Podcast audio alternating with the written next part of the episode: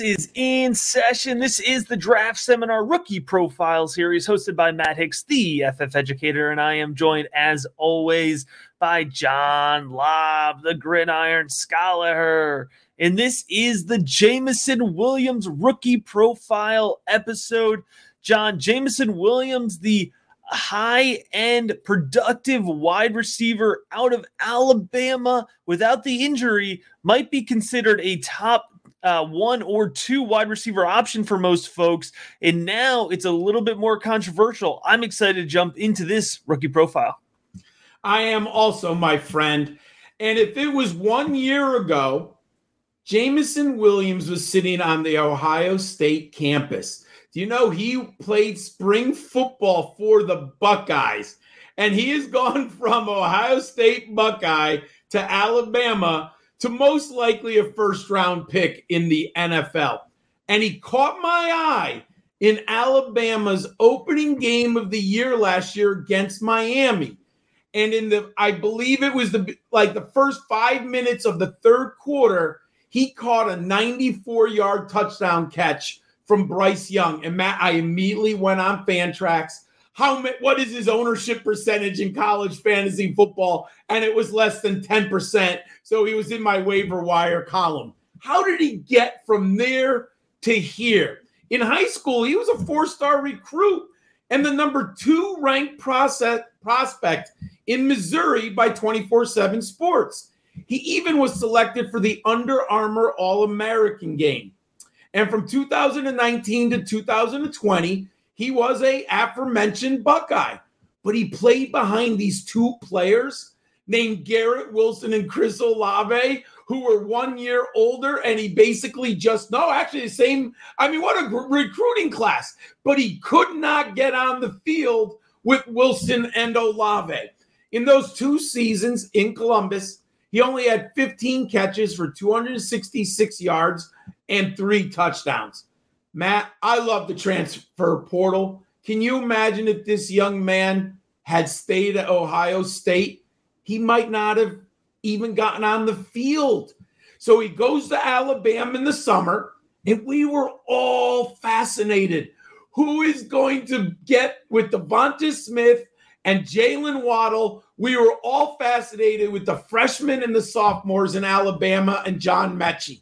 No mention of Jameson Williams. Well, what did the young man do? First team All American, first team All SEC, and SEC co special teams player of the year. Matt, he returned 10 kicks and took two of them to the house. That's a 20% touchdown rate. I'll take that.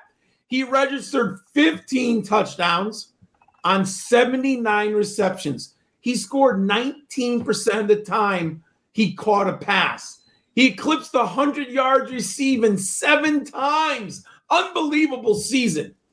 He established a school record with four touchdowns beyond 70 yards, and he allowed seven scores from 30 plus yards.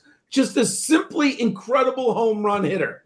He's the 13th player to surpass a 1,000 yards receiving in a season. How good was it?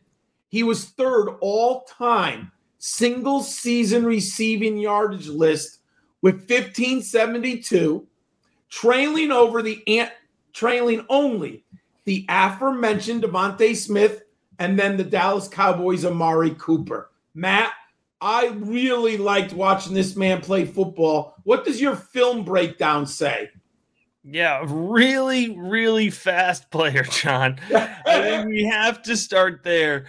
Uh, you know, a lot of folks were saying, especially with how quick the track seemed at Woo! the combine this year, that it is a, a, complete shame that we didn't get to see Jameson Williams a run at the combine because he may have broken the all time combine record. That was a potential expectation.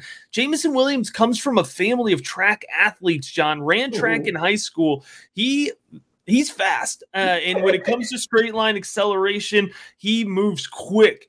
He navigates across the field well. It's not just straight line speed, but he is an absolute burner along the sidelines. He's a good route runner, John. Despite his speed, he plays under control. He's got a twitch element to his route running that allows him to create space even against SEC defensive backs.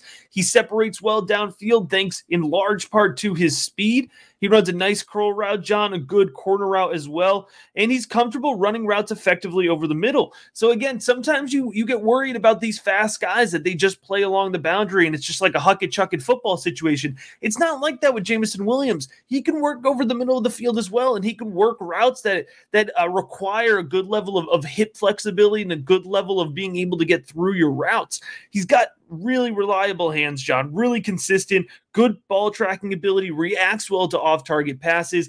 Now, Jameson Williams is not going to be your contested catch guy, you know, which could contrast a little bit if you're picturing a prototypical boundary X wide receiver, right? That's not what Jameson Williams is going to be.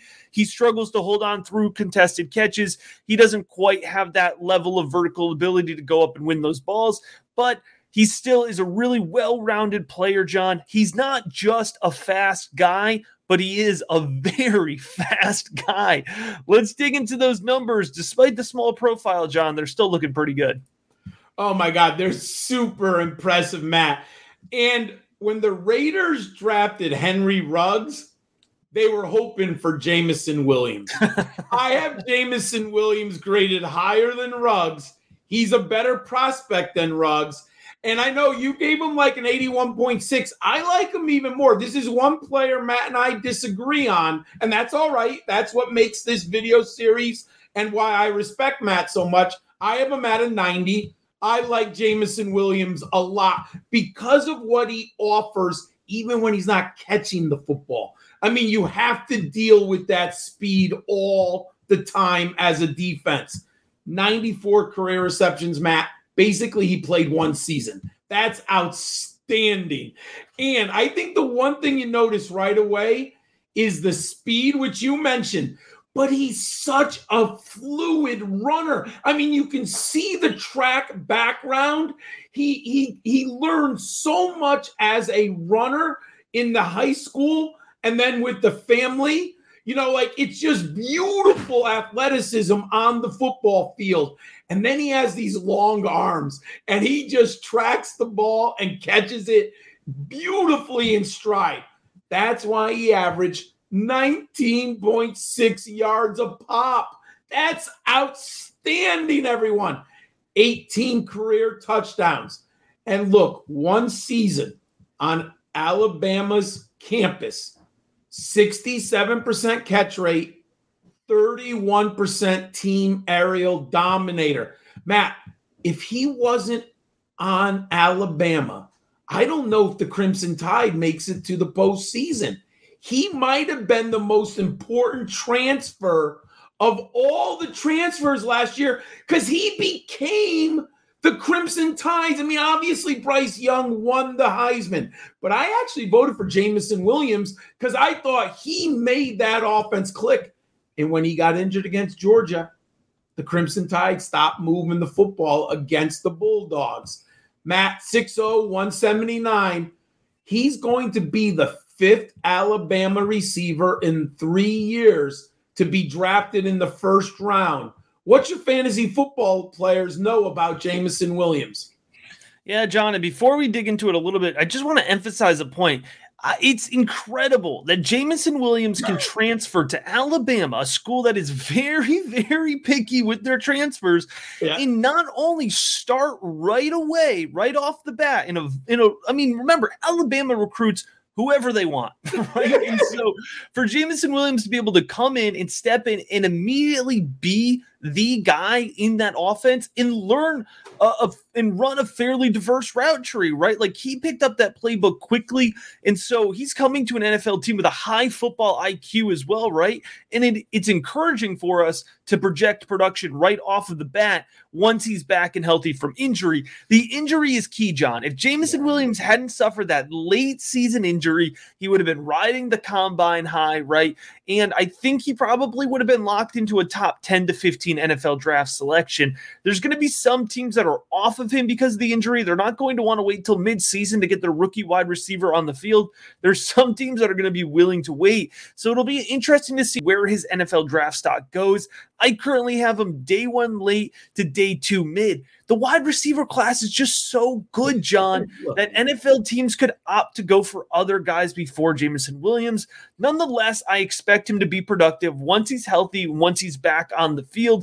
I have him projected in that weekly starter category, right? And so a guy who could be a low end wide receiver two, high end wide receiver three, a consistent fantasy football asset for your team over the next three to five years. In terms of his ADP projection, there's enough folks out there, John, that like you have him even more, uh, have even more faith and excitement in Jameson Williams than I do.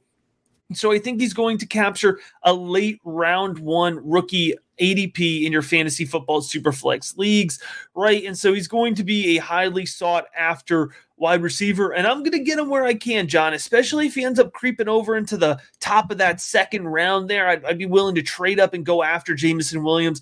I think it's un undeniable here that he's a top five wide receiver in this draft class. You could put him in a lot of, you know, you could you could shake up those five guys in any order you want and have a good argument, but you have to consider Jameson Williams, even despite the injury and limited amount of college play time, to be a top five wide receiver. And John, I got to tell you, this podcast, it's a top one podcast when it comes to analyzing this rookie class. All right. So make sure you're subscribed, whether you're watching or whether you're listening we appreciate you checking out this episode.